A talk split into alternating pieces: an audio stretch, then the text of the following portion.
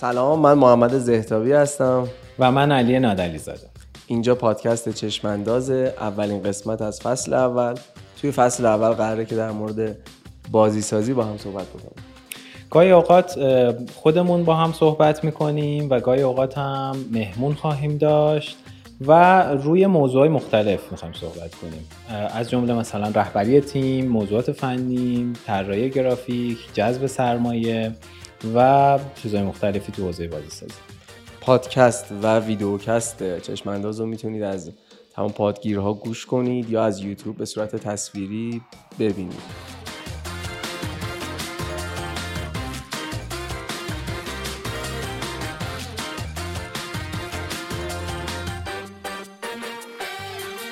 خب علی جان به نظرم برای اینکه دسته از کسایی که حالا ما رو نمی‌شناسن با ما آشنا نیستن بد نیستش که یه معرفی بکنیم خودمون رو شما می‌خوای شروع بکن. آره حتما. من همونطور که گفتم علی هستم مدیر استودیو تاد ما توی استودیو تاد مدت ها حدود ده سال شاید بیشتر یه ذره هستش که داریم بازی می‌سازیم و اخیرا کار نشر بازی هم می‌کنیم. اولین بازی که ساختیم بازی فروت کرافت بوده. که حالا یه بازی اجتماعی و کارت بازیه و بازی دیگه بعد از اون حدود دو سال سه سال بعدش بازی پرسیتی رو ساختیم که یه بازی شهرسازیه. دیگه عناوین از اون بعد یه مقداری تعدادش زیادتر شده و حالا عناوین مربوط به نشر و اینها هم هست. خیلی هم عالی استودیو تاد که جز موفق ترینا بوده. واقعا فکرم اولین استودیو در اصل بازی سازی موبایل هم بوده. من یادم نمیاد مثلا اون زمانا فکر کنم شما بودین و بعد یه کوچولو بدترش فکر کنم خروج جنگی بود که خب هر دو بازی هم بازی فروتکرافت هم بازی خروج جنگی خیلی صدا کردن و خیلی الگو شدن. یعنی داستان موفقیتش اینجوری شد که خیلی از بازی سازهای پی سی اومدن سمت موبایل. خیلی از کسایی که داشتن کار سایت می‌کردن اپلیکیشن می‌کردن اومدن سمت بازی سازی یعنی یه جوی شروع شد دیگه. گفتن آقا انگار اینجا میشه کار کرد و پول در آورد واقعا. آره قبل از حوزه ما که ما روی موبایل فکر می‌کنم اولین بازی پرداخته در اون برنامه بودیم اگه اشتباه نکنم بودن. بازی های مثلا تحت وب بودن شبیه تراویان و اینها چند نمونه داخل ایران هم زده بودن. و اون بازی ها فکر می‌کنم درآمدزایی داشتن داخل ایران. ولی موبایلی که شروع شد دیگه اصلا خیلی متفاوت بود و درآمدزایی اینها هم راحت تر بود و استدیوها می‌تونستن به کارشون ادامه بدن زنده بمونن در واقع و خیلی ماجراها رو عوض کرد. شما توی پاییزان چی کار می‌کنید شما هم که دیگه ترکوندین و فکر می‌کنم سردمدار تولید بازی هستیم تو ایران. نظر لطفت ما خب از سال 93 94 بازی سازی موبایل شروع کردیم. من خودم شخصا از سال 88 89 کار می‌کردم. بازی ارتشای فرازمینی رو پیسی کار کردیم با بچه ها بعدش تصمیم گرفتیم که یه استودیو جدید تاسیس بکنیم به اسم پاییزان که بیشتر تمرکزش رو بازی های موبایل باشه که خب بازی پسرخوانده باقی نگار که خب خیلی از بچههایی که تو بازی سازی هستن می‌شناسن. تو بازار ایران که خب جفتشون خوب کار کردن جز پرفروشا بودن و بازار خارج از ایران هم بازی پسرخوانده چند سالی که رفته بازی باقنگار هم جدیدن داره یه کاری می‌کنه یه اتفاقات خوبی براش داره میفته که حالا امیدواریم که اونم خوب پیش بره. بازی دیگه هم داریم تولید می‌کنیم. آره امروز 50 60 نفر تو شرکت ما دارن کار می‌کنن که امیدواریم که یعنی من خودم خیلی دوست دارم که یه چیز بشه. این حرکت یه جوری بشه که هی شرکت های بیشتر تاسیس بشن هی آدم های بیشتری جذب این حوزه بشن و اتفاقات خوبی بیفته برای بازی سازی ایران. چون بازی سازی ایران هم اوضاعشو می‌دونید یا نظر خودت چیه راجبه بازی سازی ایران؟ اونم بگو.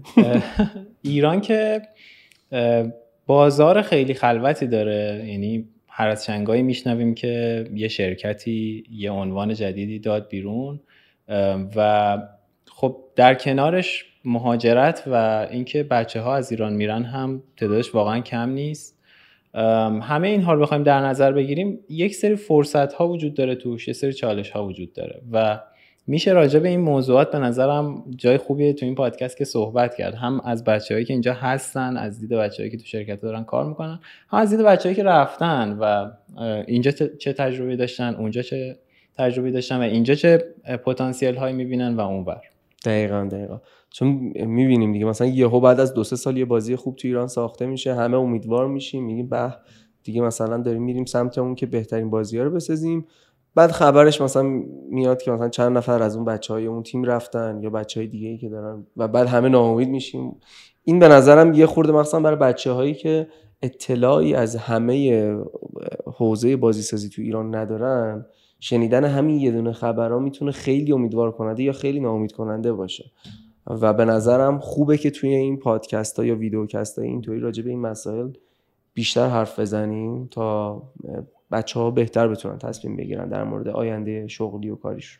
آره حتما. من خودم خیلی مشتاقم که مهمونایی که میاریم صحبت می‌کنیم هم خودم چیزی یاد بگیرم ازشون هم در واقع صحبت هایی که هستش دانشش وجود داره پیش این افراد و شنیده نشده خیلی اینا شنیده بشه.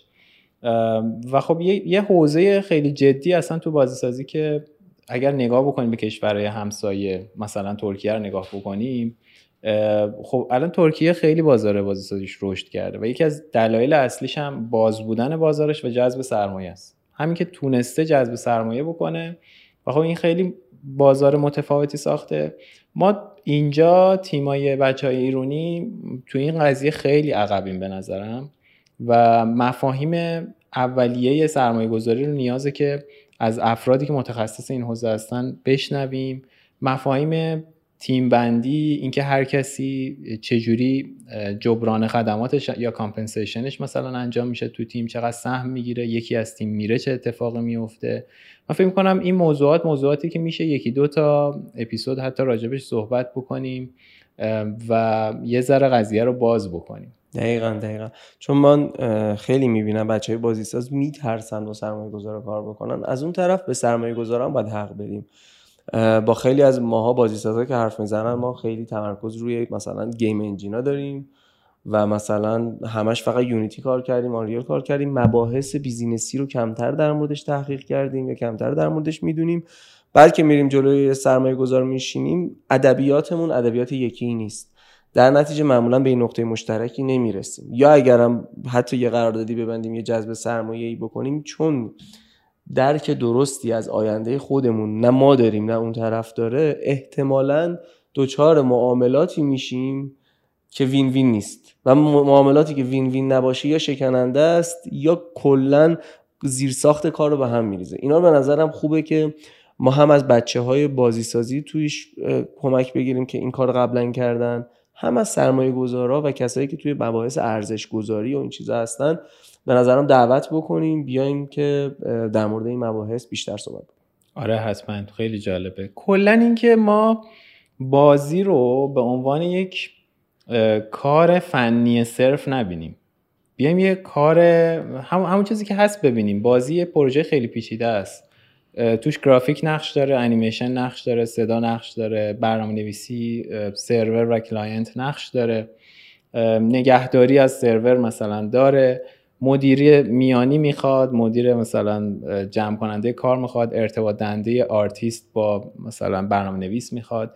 این کار یه کار تیمیه و جزو یکی سختترین کارهاییه که توی حوزه نرم افزار یا هنر میشه انجام داد. به دلیل همین تفاوت افرادی که کنار هم باید باشن و بتونن با هم کار کنن و بتونن مهمتر اصلا پروژه رو تموم کنن. بله. و واسه همینه که اصلا پروژه رو بفروشن. آفرین. و اصلا به عنوان business نگاش بکنی. یعنی اینکه من یه بازی بسازم فقط برای دل خودم این okay ه یه سبکی از بازی هاست. ولی واقعیت اینه که بازیهایی که ادامه دارن و دارن شرکت هاشون با نسخه های بعدیشون می‌سازن بازیهایی که به سمت فروشش فکر کردن همونجوری که میگی. یعنی به سمت business ش فکر کردن. و حالا خیلی من مشتاقم که همه این ابعاد رو ببینیم افراد مختلفی که تو این حوزه هستن رو بیاریم. و باهاشون صحبت بکنیم. دقیقا. من حالا جدا از اون بخش فکر کنم صدای بچه هایی که توی بخش develop هستن programmer ها آرتیست game designer ها اونا هم به نظرم از side اونا اونا هم یه میکروفونی نداشتن که حرف بزنن تا الان. کمتر صداشون شنیده شده. اونا هم یه دغدغه های جدی دارن توی حوزه بازی سازی و خیلی وقتا خب یه نفر یا دو نفر ممکنه ویترین یه بازی باشه ولی خیلی وقتا اون بچه هم خیلی زحمت می‌کشن و واقعا سختی های زیادی داره. تو بخوای یه پروژه رو کار بکنی به عنوان برنامه نویس به عنوان آرتیست. دوست دارم که جدا از اون نفراتی که حالا ویترین هستن همه ما میشناسیمش یه خورده به بحث تیم و بچه هایی که دارن تو background کار می‌کنن به اونا هم بپردازیم. اون بچه هم بیان صحبت بکنن. بتونیم خلاصه یه کلیاتی در مورد اتفاقاتی که داره توی بازی سازی میفته رو ارائه بدیم.